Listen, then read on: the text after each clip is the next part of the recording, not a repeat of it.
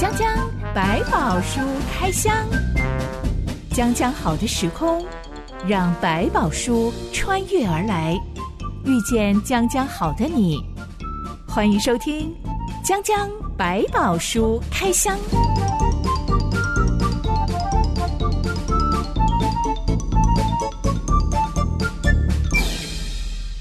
百宝书里有百宝，让知心和夏凡哥为你开箱来挖宝。Hello， 我是知心，我是夏凡哥。几年前，知心我去美国德州拜访我的朋友。去德州之前，我这辈子只去过美国的加州，所以我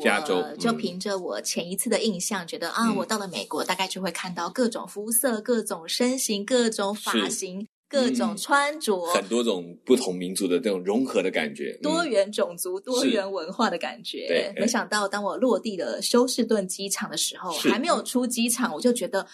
哇哦，这好像是另外一个国家耶！是，因为我看到很多的地勤人员，不管男生还是女生，对，看起来好像。两个甚至是三个知心我那么大对，都是比较大号的人物，对，尤其是地勤人员推着一大叠旅客的行李的时候，是我就忍不住一直偷瞄他们，因为他们看起来跟那一座行李一样大耶，一座山这样子没有什么嘲笑意味，只是对我来说很大开眼界。当我进了那个机场的厕所啊，哇哦，这是我进过最大间的厕所，我可以在里面跳完整首健康操都不会撞到墙壁哦。对对对，连那个厕所的门下面不是有一个空隙吗？是，好高好大的空隙，对你感觉好像已经把你都暴露出来了。对，我都忍不住蹲下来看一下我会不会曝光。对对对，所有东西都很逼格，对。都大号的，对，接下来出了机场之后，就体验到最大份的面餐点。对，每一道餐点都是两三个人吃的感觉，这样子。我记得有一天，我的朋友带我去吃自助夹菜的那种便当店，自助餐的一样，就是你可以点你要拿几样东西这样子。对，一个 set 你可以挑六样菜、在台湾便当店通常是3菜1汤。对，没错，你只能够夹3道菜。对。如果便当店让你夹4道菜的话，通常是每道菜都小小的，控制量嘛，这个成本还是要注意的。没错，所以呢，听到一个 set 可以夹6道菜，不得了了，好开心哦！而且我要体验那个美墨便当店。OK， 然后就开心的选了6样菜，它就各种这个美式跟墨西哥式的那个餐点让你去挑。是，然后中间有很健康的什么沙拉呀、鹰嘴豆泥呀，当然也有很多的这个炸鸡呀、什么大块的肉啊，大概也都有。对，我就是看我自己觉得卖相。很好，很有趣，我很好奇的想吃哪一种，挑了6样，很开心的抱了一个很大的便当回家当午餐。我吃一吃之后发现完全吃不下了，太多了，于是我就跟我朋友说不要浪费，我们冰起来我晚餐再吃。我就真的晚餐再拿出来微波一下，对，微波一下，然后晚餐继续吃那一个便当。是，结果吃到最后我又吃不完了，撑了，对，还是很多。最后便当我一直吃到隔天，继续当早餐吃。是哦，你还真是好节省，然后就每一个都把它吃完了这样子。可能因为我的朋友他一直都是留学生式的节俭生活，所以他也很习惯，他也很理解。对，一道菜没吃完，没有吃完就留着吧，继续吃。是，所以呢，这是我这辈子第一次体验到有种来到大人国、巨人国的感觉。你刚才突然到我这边特小号，然后这边所有东西都比一般的。不过我的国际 sense 本来就比较浅薄，我的经验很少啦。夏凡哥，你比较常周游列国，没有刚刚好有这个机会要跑一跑这样子。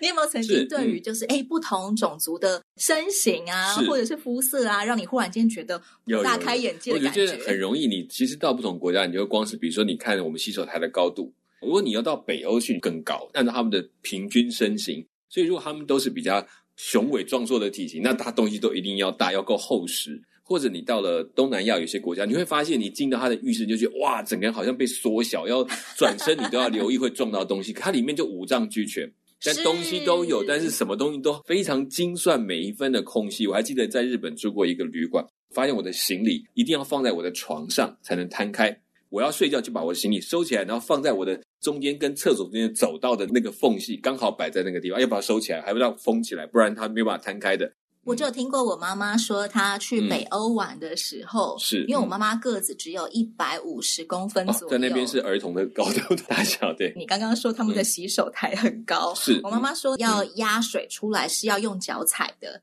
但是前面的那个水龙头离它很远，是手要伸到底，然后脚下踩下去才会水流出来，对，它就避免接触，你可以直接这样去使用。所以上完厕所要洗个手，也就要全身拉直，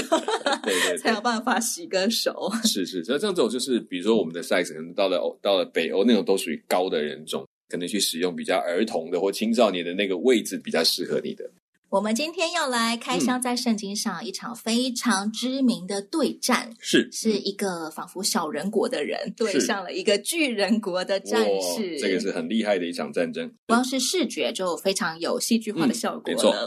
今天要讨论的故事记载在撒母耳记上第17章。一段月之后，我们来开箱。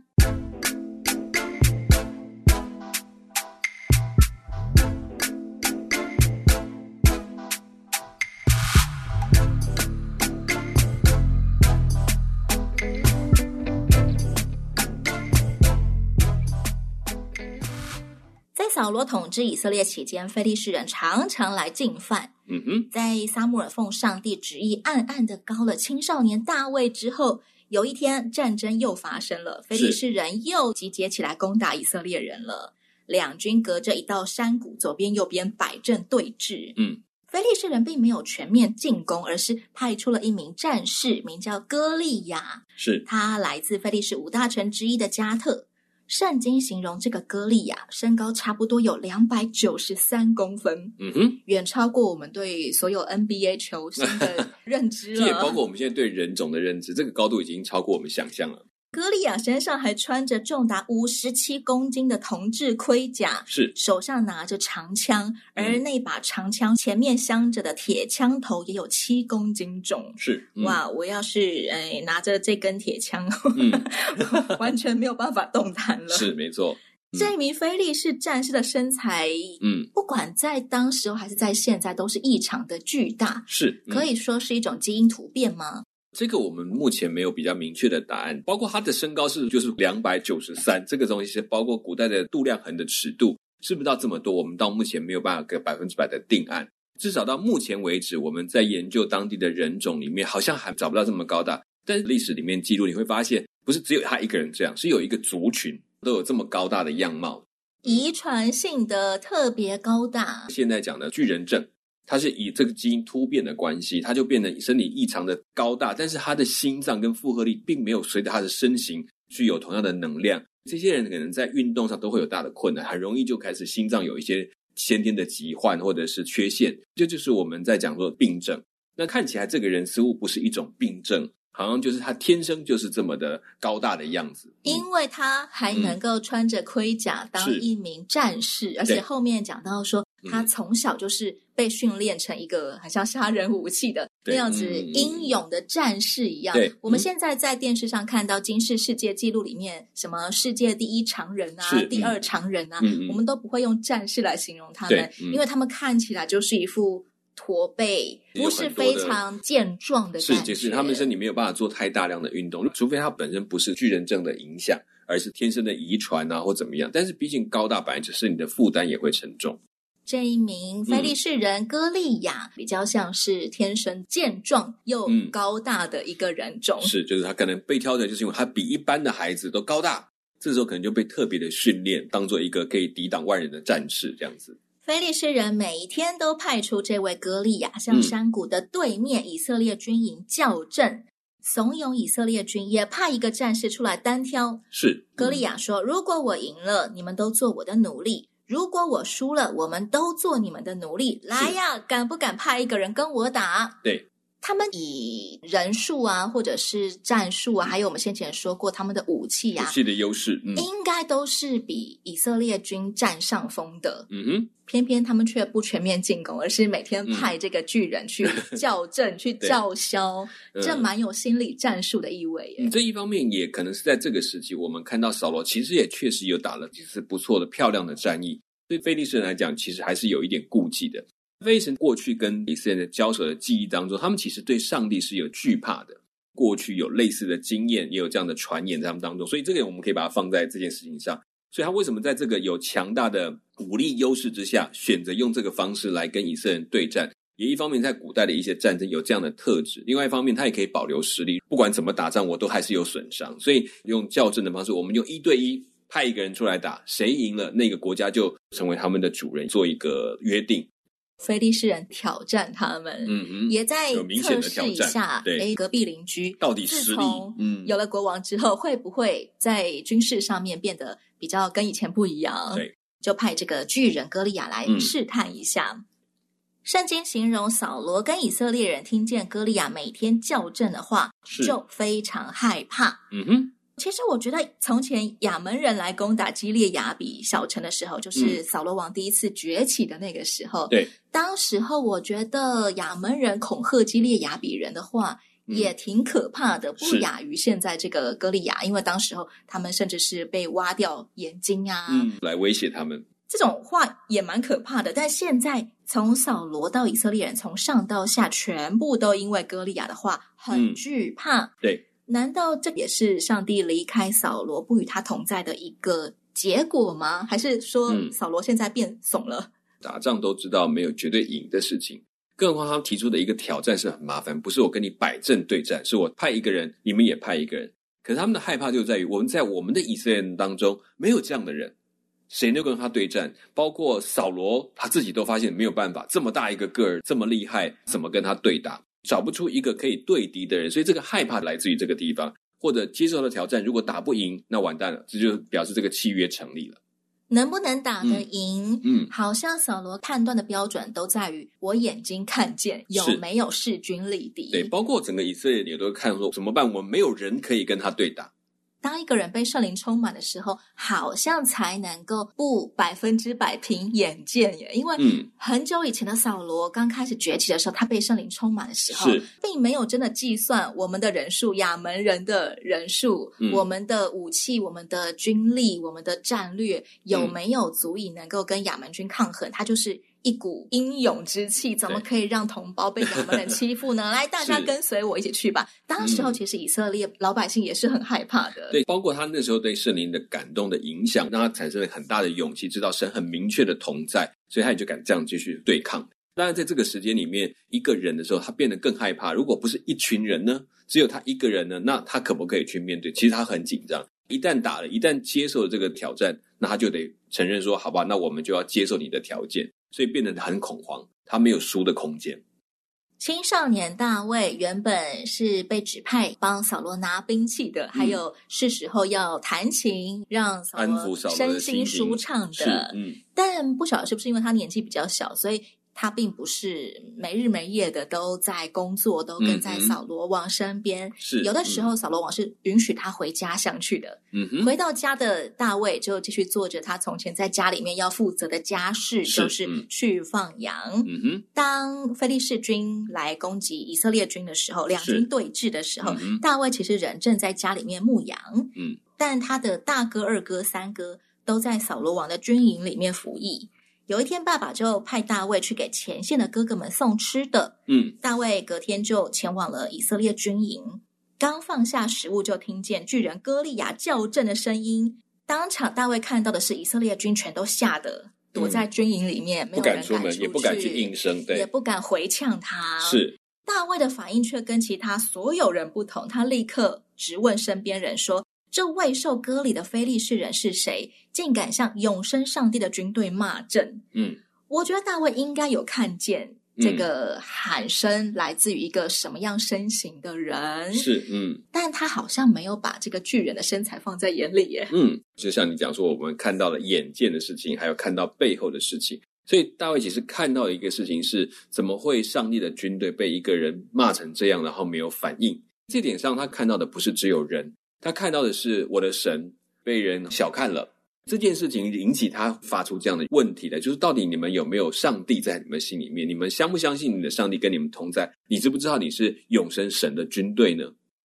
不久之前我们也看过扫罗的长子约拿单王子展现过这种气魄，当时候非利士军大军压阵的时候，约拿单也是这样子的来拿兵器的，我们两个人一起上去探探路吧，攻打他们吧，说不定就可以攻打他们了。对，我们看到大卫身上也显出这种天不怕地不怕的勇气吧，是可以说是因为他们很年轻嘛，没有太多的阅历，所以不会想太多。他们有一些阅历可能是这一群以色列反而没有的，就是他们跟上帝同工过，一起征战过，所以他心里面其实有另外一个图像，知道说这种时候我们还有什么好担心，就是靠上帝去面对这一切。在别人看你叫做天真啊，你怎么那么没有想清楚，不懂得现实。可是他经历过的现实是上帝会帮助我，因为后来以后会看到大卫曾在描述他从小到老的过程当中是上帝一步一步训练他，看到这个巨人对他来讲那不过是另外一头野兽，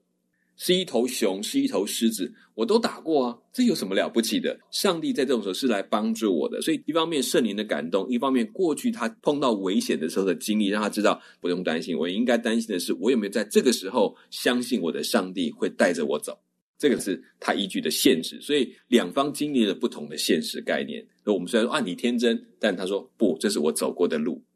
以前我们开箱过一个老人叫做迦勒，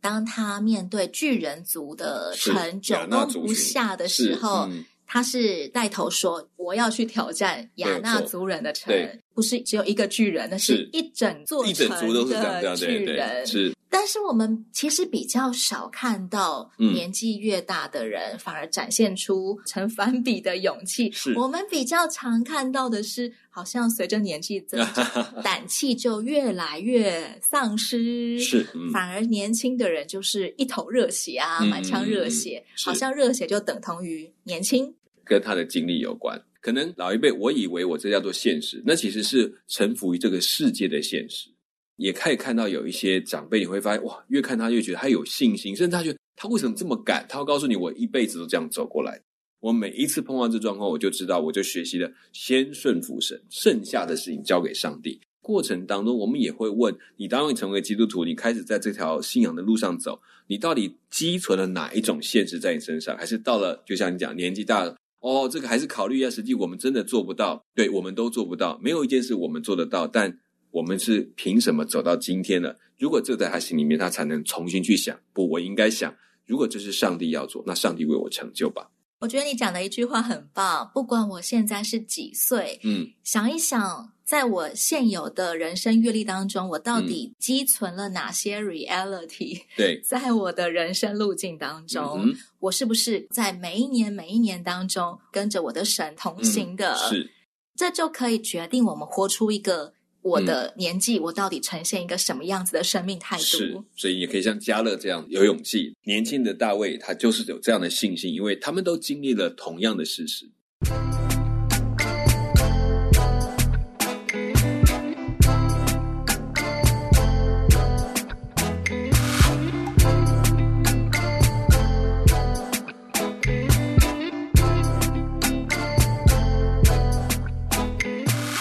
大卫愤愤不平地问旁边人，旁边人就回答他说，扫罗王说谁敢出去应战那个人并且杀死他，就会得到一大笔财富，还能够娶到扫罗王的女儿，娶到公主为妻哦，连这个人他全家族原本要缴的税通通都会被豁免。扫罗王真的是祭出有史以来最重的奖赏了，是，但是重赏之下无勇夫位，已经过了几天了没有任何一个人哇，这个很优渥，我来挑战看看。对，一般你看到这样的对象，你就觉得大概有去无回，命还是比较重要的哦。是，万一没有拿到啊，还要赔上一条命，不是就可惜了吗？但我觉得上帝也预备了一个机会，让他们听听看大卫怎么回应这个巨人。所以这件事情不只是为着以色列人，也为着非利士人预备了一件重要的一个事件，让大卫能够替上帝来发声。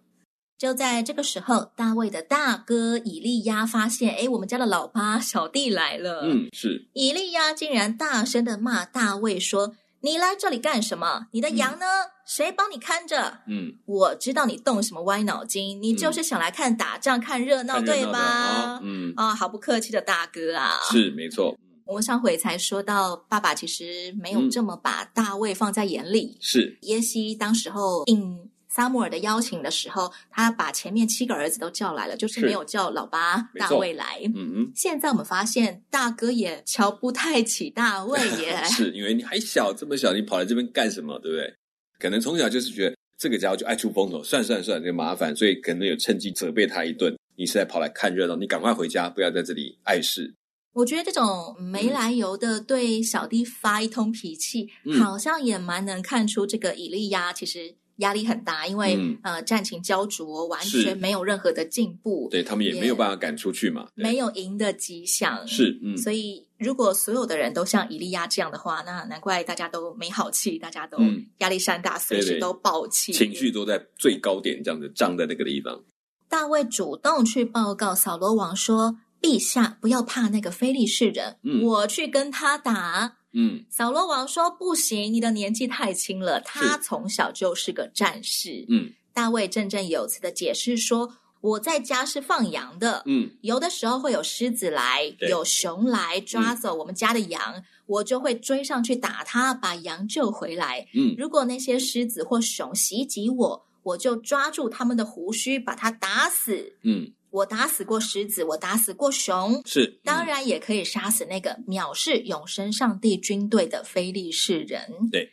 从这段话我们发现，这个青少年大卫真的不是空有热血，有勇无谋，他是经历过了这个东西，他我觉得没有问题，这是一定可以，上帝帮助我的。可能他比很多正规军人，我们说呢3000禁卫军，可能更有作战经验，尤其是对抗身形比我大的敌人。可能不是在战阵上长大，但是在野战的部分，一对一的部分，对他来讲，这已经没有什么好担心的，我已经不晓得打过几次了。我们还看到一个很有趣的关键，我觉得大卫站出来并不是为了要帮他哥，也不是为了要帮助扫罗王，他好像有一个愤愤不平的点，是为上帝感到生气，你怎么可以冒犯我们永生上帝呢？是，这其实也在激动大卫在做一件事，就是他最后会谈到这件事，他是提到说这件事情的发生只有一个原因，是要让所有的人全天下知道以色列当中有上帝。这件事情成为一个我们常常在讲宣教或在提醒大家上帝在行动，要让人认识他的机会，其实也是透过这种时候看见他的行动，告诉所有人说，我今天能够做这件事是因为我们当中有上帝。从大卫介绍说他曾经打死过狮子跟熊，我们也发现他这个站出来真的不是临时抱佛脚而已哦，没错，平常就已经做足训练，做足预备了。是，这是不是也告诉我们养兵千日用在一时，也就是平时就要有哪一些的准备，让我们可以在关键时刻被上帝派上场呢？我其实不知道哪一项是上帝会用到你的，但是我只觉得我们就是把这件事情放在上帝按照他的时间表去发生，但我们要做的是现在给我们的每一刻，我是不是真的认真去面对它？因为这些东西学习到的都是你的，你能够使用的都是你的，所以如果你也可以让他说啊，这个好无聊，不好玩，不想做，丢到一边去，但你也可以说好，我把它学起来，不管今天什么样状况，我觉得这就是我的功课，我把它做好了，我对得起上帝，也对得起人。但是接下来这些累积下来的技能跟这些条件，将来有一天上帝可能会用在一起，那只有他知道了。但我们至少可以认真的面对当下我们可以做跟学习的事情。我记得曾经有一年，我的教会小组决定要去圣诞节服务养老院的老人家，按照大家讨论的活动啊，带着爷爷奶奶们一起包饺子，他们最喜欢了，然后唱歌，然后有一些小小的表演，小小的游戏，可以跟爷爷奶奶们互动。是，到了现场之后才发现，跟我们原本想象有点落差的地方是不一样，真的不知道为什么，我的小组员们没有人听得懂爷爷奶奶在讲什么。乡音很重吗？答对了。对对对，我真的没有意识到他们有很重的乡音，因为我从小是跟着奶奶长大的，我从小是跟着奶奶住的，我的奶奶是一个很有山东腔的，对，你已经听惯了，他就是山东人，乡音很重，对对对，乡音很重。对我来说，我甚至不知道那个叫做乡音很重，对，可能就很正常，我都听得懂啊，从小就听了，说不定你还会有点山东话的感觉，这样子。所以当我发现弟兄姐妹们看着我面面相觑的时候，我才发现，哈，你们连一个字都听不懂吗？是是是，他们要再花一点时间，因为刚开始接触，对对，所以后来我原本以为我是要去服务爷爷奶奶的，结果好像我花了一半的时间在服务我的弟兄姐妹。你在做翻译，没错没错，这要的，一开始都是这样。的确，就像你说的，我不会知道那个叫做预备，是，但是当有需要的时候，我生命当中所有的经验，甚至是微不足道的经验，都可以被拿出来用在合上帝心意的美善的事情上面了，上帝不会白白的预备你那条路。再来讲大卫，他对于歌利亚的反应跟其他所有以色列人都不同。我觉得最大的差别是，大部分的人我们人生在世都是为了捍卫自己，凡事我的考量都是怎么样可以为我自己趋吉避凶。所以这个巨人站在我面前，我当然不要去跟他打，就像刚刚说的，我会送命。对啊，其实一条命就不见了哦。就算扫罗王祭出重赏说我们全家都可以免税哦，我还可以娶公主哦，对，但是没有人想要。对，因为如果打不赢就什么都没有，甚至可能整个国家还会说都是你害的，然后我们就变成在努力。其实在大卫出去之前，真的没有人可以保证他会赢啊，一定会赢，是的，很有可能他真的就是变炮灰，你真的就只是一个空有一腔热血的年轻人啊，太年轻，真的他有可能是太天真了，想的太少了。如果今天他就真的送命了，这件事情到底又该怎么解释呢？一个认真相信上帝的人，结果他出征了之后就没命了。是，对他们来讲，这也是一个对上帝的把握本身就没有那么好，所以他会觉得我们很可能就是那个炮灰，所以他当然也会这样去想大卫。可是对大卫来讲，他在决定这件事已经知道，我根本没有什么好想的，就算当炮灰我也甘愿，但是我至少是愿意站出来的那一位，我也相信神会做他的事情。万一没有的，我不知道，那当然一定有另外的解决方案。但我们可以看见这件事情，确实上帝是要借着大卫的手，向所有的以色列人，向所有的非人宣告，你们都忘记了，你们当中有神，你们要想清楚。所以其实这件事情来讲，也是上帝在帮助非利士人，帮助以色列人重新去认识他的一个机会。如果今天大卫死了，对，真的就会变成一个削弱大家对上帝信心的一件事情。原本就不够认识上帝了，现在大卫还好巧不巧战死了的话，大家就再也不相信上帝了，有可能会有一种信心上的一种崩解的看。但是我相信在这当中，就算看到这一幕，上帝仍然会继续他的计划，而且就算是安排是大卫的要死，这件事一定是有相关的益处。也就是我们在讲的到保罗到后来以后，你看到各个所谓跟随上帝的人，其实有成功有失败啊。但上帝让每一个在我们人眼中的成功跟失败里面，都会达成或者帮助旁边的人透过这里面看见一些上帝让他们看见的事情，来证明他们当中有上帝。计划的终极目标是不会变的，但是路径会怎么走我不敢确定，但这一次确确实实上帝要透过他在得胜上面，使他们知道他们当中有上帝。即使今天大卫真的不幸战死了，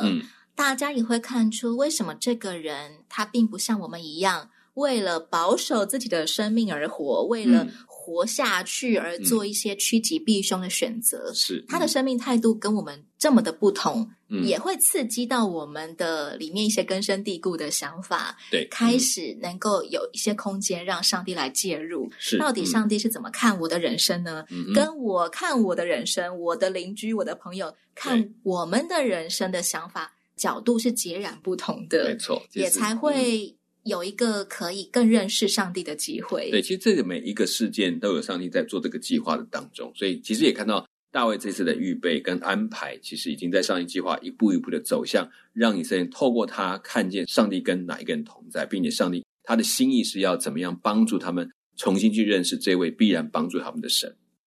满腔热血的青少年大卫真的上战场了，要知道他从来没有受过战技训练哦，他甚至没有武器，没有盔甲哦。对，到底结果会不会变成炮灰，留待下一回再来开箱喽。我是真心，我是小凡哥，讲讲百宝书开箱，我们下回再见了。OK， 拜拜。